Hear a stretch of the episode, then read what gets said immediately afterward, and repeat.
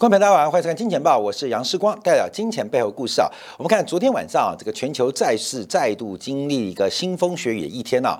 呃，全球主要的国债价格纷纷创下十多年，像美国国债是十六年以来的新低价格，那长天期的国债利率更是逼近腰斩。所以今天结论呢，我们要观察下国泰人寿、富邦金控。到底赔掉多少钱啊？这是投资金融股、搞纯股数的人要特别当心跟小心啊！到底赔掉多少钱？在目前啊，这个台湾政府跟这个金融财阀啊，呃合作的情况之下，其实它并不透明。好，并不透明，所以到底台湾的寿险公司，包括的退休金，赔掉了多少钱？等一下，我们就要举例跟大家来做一个报告跟分享。好，事情怎么发生的？第一个是昨天加拿大公布的消费者物价指数，结果加拿大的消费者物价指数完全失控。像脱缰野马一样远超预期，引爆了从加拿大国债的崩跌开始啊。那另外两个地方啊，第一个就是油价又再创近一年的新高，油价再创今年的新高。好，这边讲个题外话，油价按照测幅满足，应该在九十四附近，应该就是一个终点。油价九十四块，可能是技术面分析的一个测满足，这就是颈线画出来啊。你等幅测距啊，大概从六七到八十嘛，那你在往上很直观的往上加，那就九三九四。所以油价的测幅满足已经接近了啊。这个手上有原油呃这个多头思维的部位的话，你就要稍微留意哦。这个多单呃测幅满足到喽。好，我们这边先做一个呃这个题外话跟分享啊，相信很多金铁杆啊、金条。粉丝，你们对油价关系要注意哦。两段侧幅满足已经到了啊，已经到了，在这边可能会进行一个很长时间的整理啊，或甚至开始做修正。好，这题外话。好，再讲回来，再次崩底啊，这个油价倒逼啊，全球的物价走高，大家要特别做留意啊。好，所以我们看到这个油价再度走高，可能对于美国的通胀，包括了欧元区或英国，可能影响分别是零点三四到零点九。不等百分点的物价刺激作用。好在油价大涨、再次崩跌的背景当中，哎，美国科技股有一档科技股啊，呃，出现了比较糟糕变化，就是刚刚 IPO 的 ARM，ARM 的股价在昨天一度大跌百分之七，那已经跌破 IPO 的发行价，这是一个非常重要的警讯啊，就是科技股的风险偏好，以今年第二最大啊，也是过去几年算是第二大的这个 ARM 的 IPO 来例为例啊。已经已经出现了一个这个破发动作，破发动作啊！我要顺带提讲个故事啊。台湾有个 IPO 最久的，IPO 蜜月期最长的，而且始终没有破发的，叫做日月光啊。那日月光当然是有星云法师的加持啊，因为日月光这个半导体啊是由星云法师取名的，所以当年的日月光啊出生就是好光景。所以我们叫 IPO，什么叫 IPO？你不要当做一个股票，你当做一个人。啊，当做一个人，这个日月光当年一挂牌啊，就拉了二十几只涨停板，而且始终没有跌破发行价，所以不仅是日月光大股东或日月光的小散户，这个命都很好啊，命都很好。那 ARM 像什么？像早年失孤的企鹅，刚刚挂牌没有几天就已经跌破发行价，所以这个要特别做观察。一旦跌破发行价的话，对于整个风险偏好的暗示是非常明显。所以一个是涨，一个是跌，油价创高，而高科技股的 IPO 竟然出现猛烈的跌破破发的一个行为，这大家要特别观察，市场的风险正在做转折。那今天晚上是美联储的利率决策，那就要从昨天的加拿大的这个数据做观察，因为作为五眼联盟也好，作为 G7 的国家也好，加拿大的这个体制啊，本身就是初级原材料为主的一个经济体啊。那昨天公布啊，统计局公布最新的消费者物价指数的年增率。来来到了百分之四啊，百分之四，远高于市场的百分之三点八，创下今年四月份以来的最高增速。同期跟小同时跟七月份相比，年增率的百分之三点三啊，可以很明显看到，目前加拿大物价恢复的速度，恢复增速速度是相当的猛烈跟相当的快。那加拿大到底做错了什么？宏观环境又逼迫加拿大的物价环境做了什么，导致加拿大的物价出现失控，直接从加拿大的国债重挫利率攀高，引爆了全球发达国家的一个崩跌效应。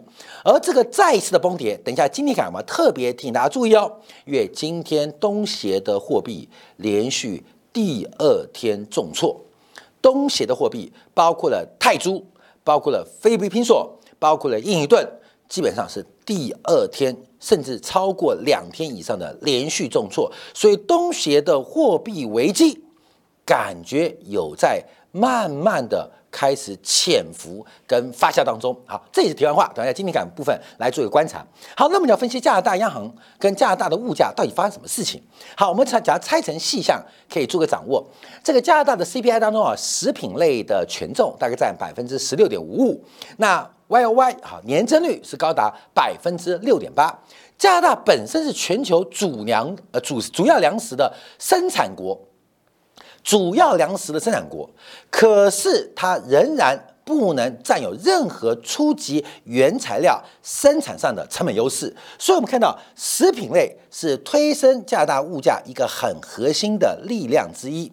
第二个是住房类，住房类的消占消费者呃这个指数当中的权重高达百分之二十八点三四啊，全球大家都这个水平啊，年增率是百分之六啊，百分之六，所以住房也是推升加拿大八月份物价失控的原因之二。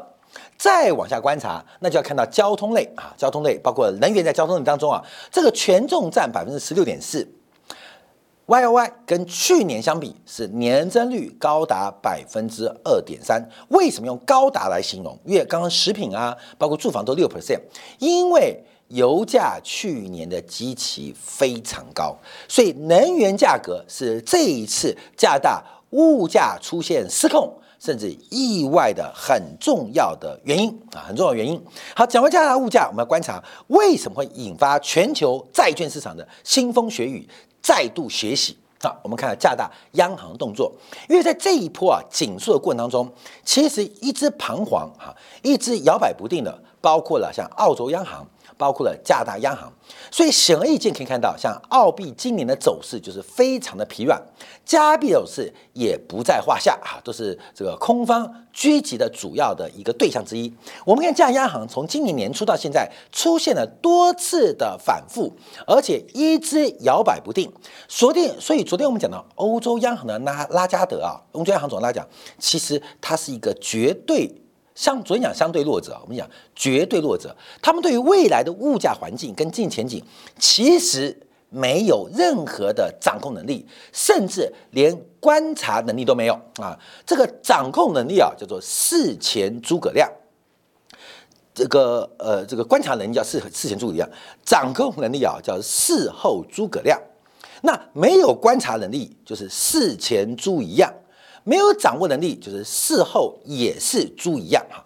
现在西方国家除了美国 FED 的鲍威尔比较坚决之外啊，不管是欧洲央行啊，不管是澳洲央行，甚至加拿大央行，都是事前事后都是猪一样。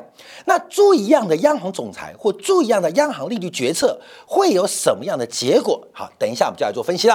好，我们先看一下它怎么摇摆。在今年一月二十五号的时候，他提到。经济活动的整体放缓将使得供不应求赶上供啊供需平衡，认为供应啊将会赶上需求，是他今年一月份判断哦，就供应链之前过去两年的呃中断啊或遇到阻碍啊，应该会在今年慢慢的缓解啊，特别做观察啊，所以啊通货膨胀只要持续的话才会进一步加息。好，那一次是有加息一个一个基一个一码啊一个基点。二十五个基点，到了三月八号就暂停加息了。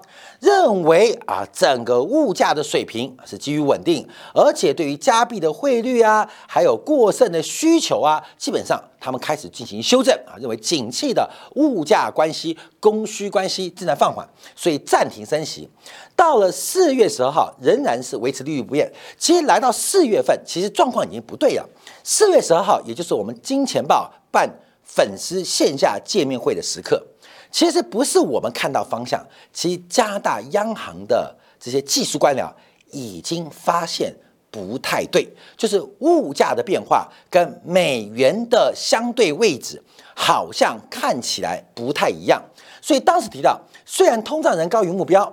但加大的经济需求，而且加拿大经济需求仍然是超过供应供给啊。但预计随着时间推移啊，高借贷成本将会使得需求冷却，使得供需恢复平衡。到了六月份就彻底认错啊，彻底认输了。六月七号再度加息，为什么？因为货币政策的限制力限制力度到呃限制力的力度不足啊，不足以使供需平衡啊。六月份就推翻上半年看法哦。直接推翻啊！直接推翻，不管是一月份、三月份、四月份几次利率决议的观察或利率决策，开进检讨。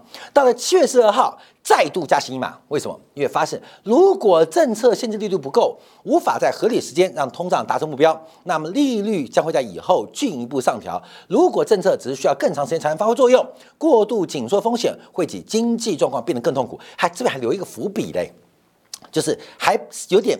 虽然错了，但死不认错啊！虽然错了，死不认错。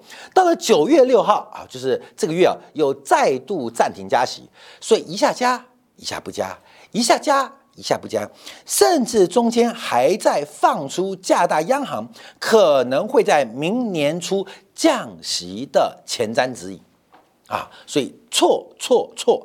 一路错下去，导致了加拿大目前物价失控。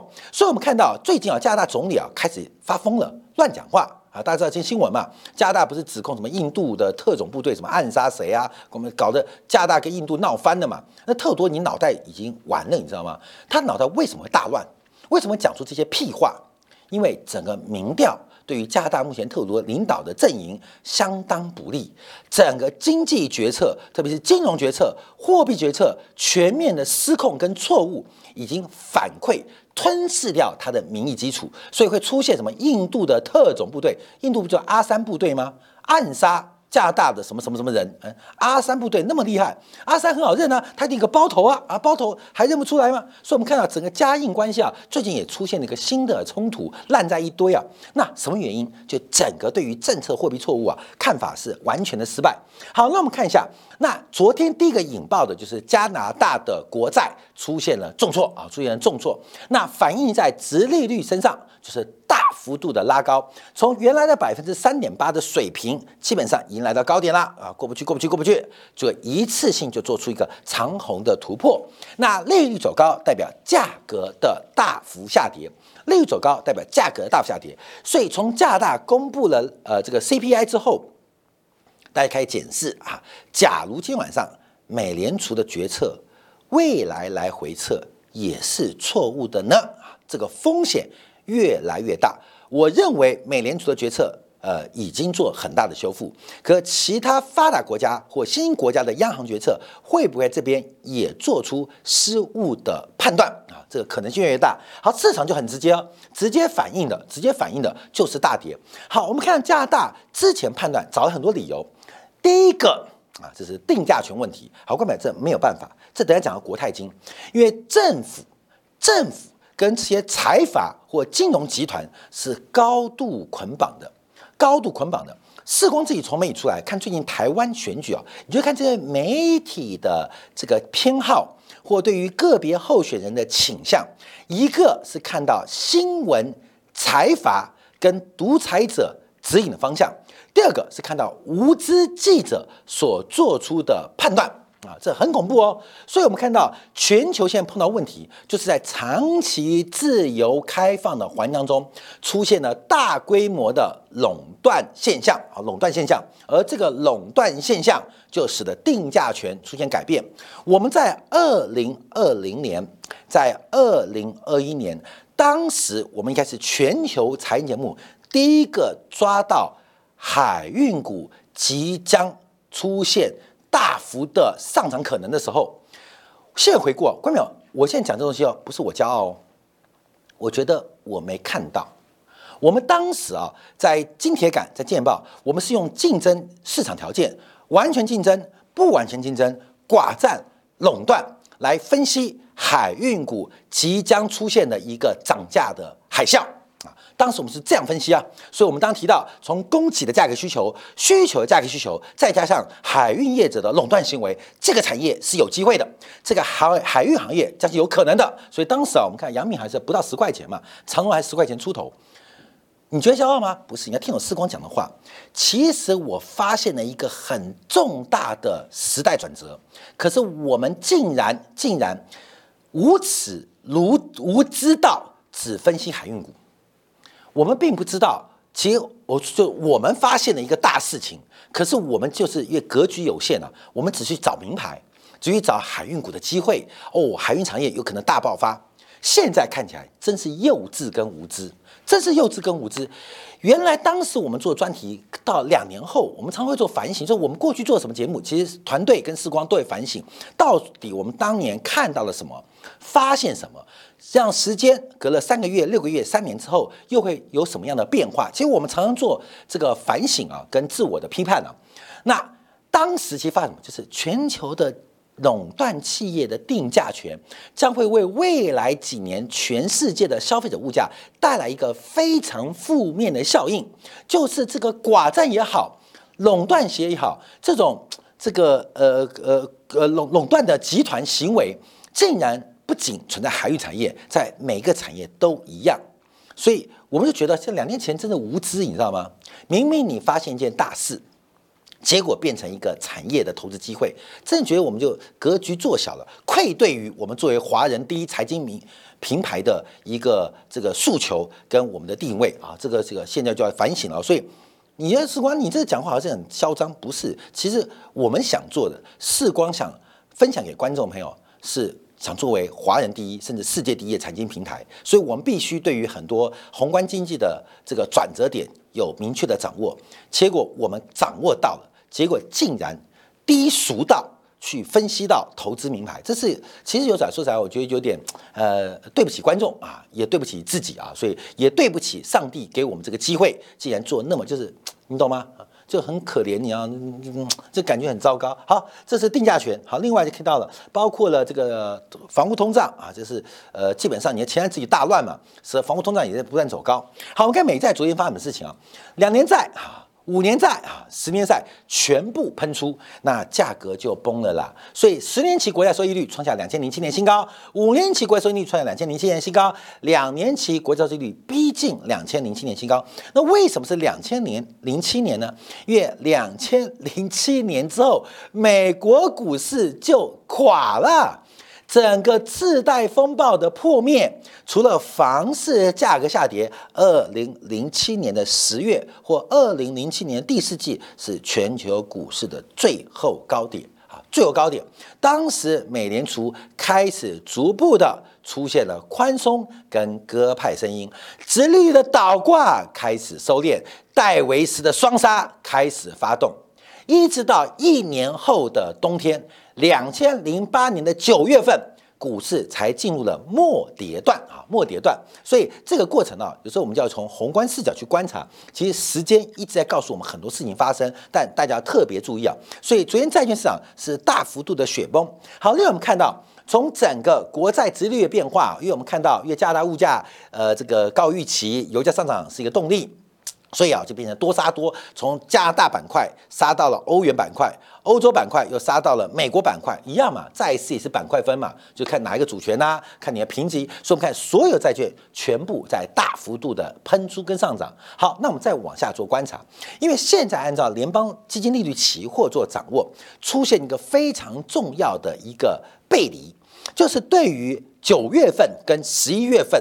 两次美联储的利率会议的升息几率大幅度的降低，可对于明年度降息的可能也已经烟消云散，也就是更长更久的高利率环境将会很真实、很邪恶、很恐怖的来面对，暴露在世人的眼前当中。好，最后我们要看看国泰金了，哥们，你知道吗？美国长期天期国债从高点已经跌掉了百分之四十啊，跌到百分之四十啊。我们看一下这个长天期国债，这个呃，按照彭博的报道啊，今天的报道啊，昨天的报道，这个一批啊，疫情前发行的三年、三十年期国债收益率啊，国债当时发行的价格是零点九八啊，它是低于面价面值发行的是零点九八。你知道吗？你知道吗？最近已经跌到了零点四九，几乎是腰斩的了。几乎是已经腰斩了。美国三十年期国债已经腰斩了。假如我们用国债的这个指数做观察，哈，基本上跌啊跌跌跌歪了。这个高点到现在已经跌掉了百分之四十一。啊，我们要讲做个结论喽。那发生什么事情？嗨，关没有？这个新闻，路透社在去年三月二十二号报道。路透社去年三月二十号，这路透社去年三月二十二号的报道，台湾国泰人寿说什么？将竭尽所能加码美国偿债啊，各位啊，竭尽所能加码美国偿债啊，各位没有？这个错的不是央行哦，错的不是央行。我之前跟大家提过啊，就是当年罗杰斯啊。跟索罗斯配合的时候，他们是怎么去操纵国际商品市场？其实赌的就是一群蠢蛋。这群啊，非常非常官僚的金融机构或是大型企业，它里面的操盘人已经习惯了一个长期趋势。当长期改变的时候，完全不能应对。这是去年三月二十二号，路透社揭露的台湾最大人寿公司国泰人寿，去年三月二十二号将竭尽所能加码美国国债。在去年六月份的时候，国泰金控的股东会几个财务长 C C E O 还非常骄傲啊，我们上半年买了好多美国长债，有效的拉高我们的资产的收益率。好，观众朋友来啊，去年三月份美国长天期国，他买什么？他买什么？观众朋友啊，国泰人寿自己称了啊，竭尽所能买海外国债。尤其尤其是美国长天期国债，那包括去年股东会哦，说要买三十年期的，我们一年啊大概投资海外四千五百亿台币，当时来换算啊，大概就是一百五十亿美金，一年一百五十亿美金投资，我们将竭尽所能配置在美元的固定收益上面，嗯，尤其特别指到三十年期国债。那去年股东会也讲，好各位朋友，嗯，为什么有钱会发达？有钱人其实啊就是蠢蛋，就是。生得好，你懂吗？就是啊，就是我不客气来讲，妈妈啊，妈妈找对了那条财，爸爸找对那个洞，其实什么能力都没有。我不客气讲，哎，你看哦，关没有？这笑话。美国三十年在路透社讲的时候，三十年国债价格在这边，今天价格在这边，你可以直观观，光是这四千五百亿台币，至少起码赔掉了一千亿。请问你在今年的国泰金财报有看到这一千亿的损失吗？这是光是去年赔掉，那过去几年的，二零二一买的赔赔赔啊，二零二零年买的赔赔啊。请问一千亿两千在哪边去？各位，这很现实哦。好，调整会计科目，把所有的损失，把所有的损失全部的给消灭殆尽。好，这个家丑不可外扬。我要讲一个家丑的事情，我要跟大家讲哦。这个错误的决策配合贪婪的心态啊，这个会使得很多决策遭遇到巨大的损失。呃，我妈妈年纪大了，那呃之前啊做一些房地产的处理，那我的这个兄弟姐妹哈，他们就觉得啊，把妈妈的这个钱呢要绑起来去投资这个富邦的永不到期的终身年金寿险。我跟你讲，当时我知道的时候，我都快哭了，你知道吗？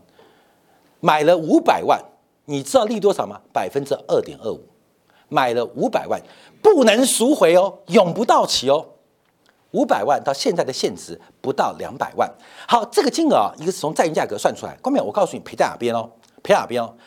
你是五百万嘛？他是每年好像每个月给你一万多还是两万多了？因为他是给你二点二五。是二点二五，好，就这样算哦。所以五百万理论上每年是要给你呃十二万五吧？啊，是这个十二万五没错嘛？十二万五应该十二万左右，五点二五块，零点二五对，十二万一点二五除以哦，十一点二五，十一点二五万，十一点二五万，十一点二说错了，这是富邦卖的一个东西哦，还不能赎回哦，坏透了。五百万买进去，每年给你十一点二五，给你给到我母亲过世为止。二点五，关没有？现在股我们讲美元定存，随便都是百分之五嘛。我跟你讲吗？百分之五，你拿五百万去投资，每年可以拿到二十五万的利息。好，来对比哦，一个是二十五万，一个是十一点五，所以每年你就赔十四万，你就这样去算，每年不就少赚十四万吗？百二十年，你不就赔两百八十万了吗？是不是嘛？好，那两百八十万是不是就跟这张图一样？好，各位，我们就花点时间让你告诉你讲，是不是就这意思嘛？五百万赔两百八十万，不是跟它跌幅一样吗？就跌幅一样，为什么赔比它更多？因为保险公司黑心要赚钱嘛，所以跌更多。所以最近很多人说美元保单要不要解约？当然解约啊！关没有？你现在不是解问题啊，你要把你理专骂一遍，你到底有没有读书啊？有时候我讲这个东西非常气愤啊，非常气愤。这些理专啊，卖了一堆奇怪的商品，自己不负责。所以导致过去两年非常多的债券投资人、债券基建持有人，到目前为止是出现大幅度亏损，亏损，而且还在凹，还在骗。假如全球利率高利长期化，你们的亏损会逐步的兑现跟浮现。那对于像这些金融财阀跟政府啊挂钩的行为，也是非常的悲催。啊不，根本就是按照去年的讲法嘛。竭尽所能加码国债，我不知道他到底有什么人，我也不知道他如何用力哈。你最好不要用力，也不要有什么才华，不然，假如你把四千五百亿、一百五十亿美金全部往长天级国债砸下去，现在亏损起码一千亿起跳，一年赔一千亿，国泰金有几个一千亿可以赔？所以大家对于长期投资理财，什么存股啦，什么这种呃什么呃保险呐？你们都要特别的当心跟小心。最近还有一档 ETF，台湾发行哦，月月配息，这是什么鬼啊？